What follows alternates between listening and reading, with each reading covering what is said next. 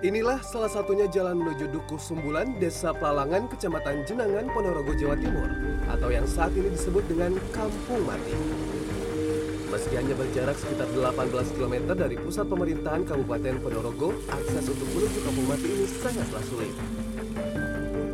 Apalagi ketika musim penghujan, selain hanya bisa dilalui kendaraan roda 2, pengendara juga harus ekstra hati-hati karena jalan yang sangat licin. Dusun Sumbulan memang belasan tahun sudah tidak dihuni warga. Tepatnya sekitar tahun 2006 lalu, dusun ini sudah ditinggalkan seluruh penghuninya. Selain karena lokasi dusun yang terpencil, alasan meninggalkan kampung halaman karena pekerjaan ataupun ikut suami.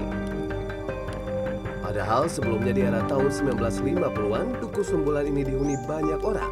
Bahkan terdapat lebih dari 23 rumah dengan puluhan jiwa, termasuk adanya pondok pesantren.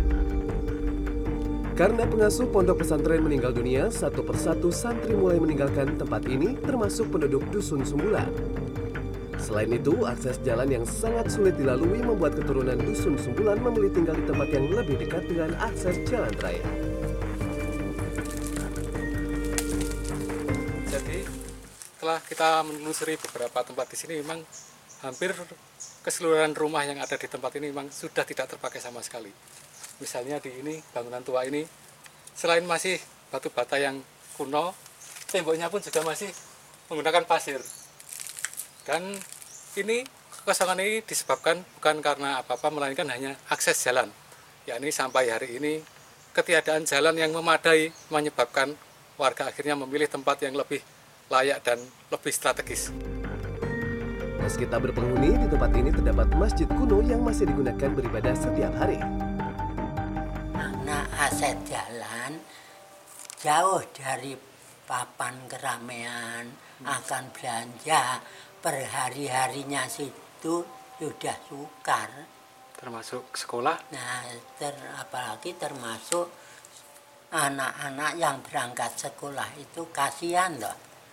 Nah, kalau belum sampai jalan yang mudah dijangkau itu sulit sekali.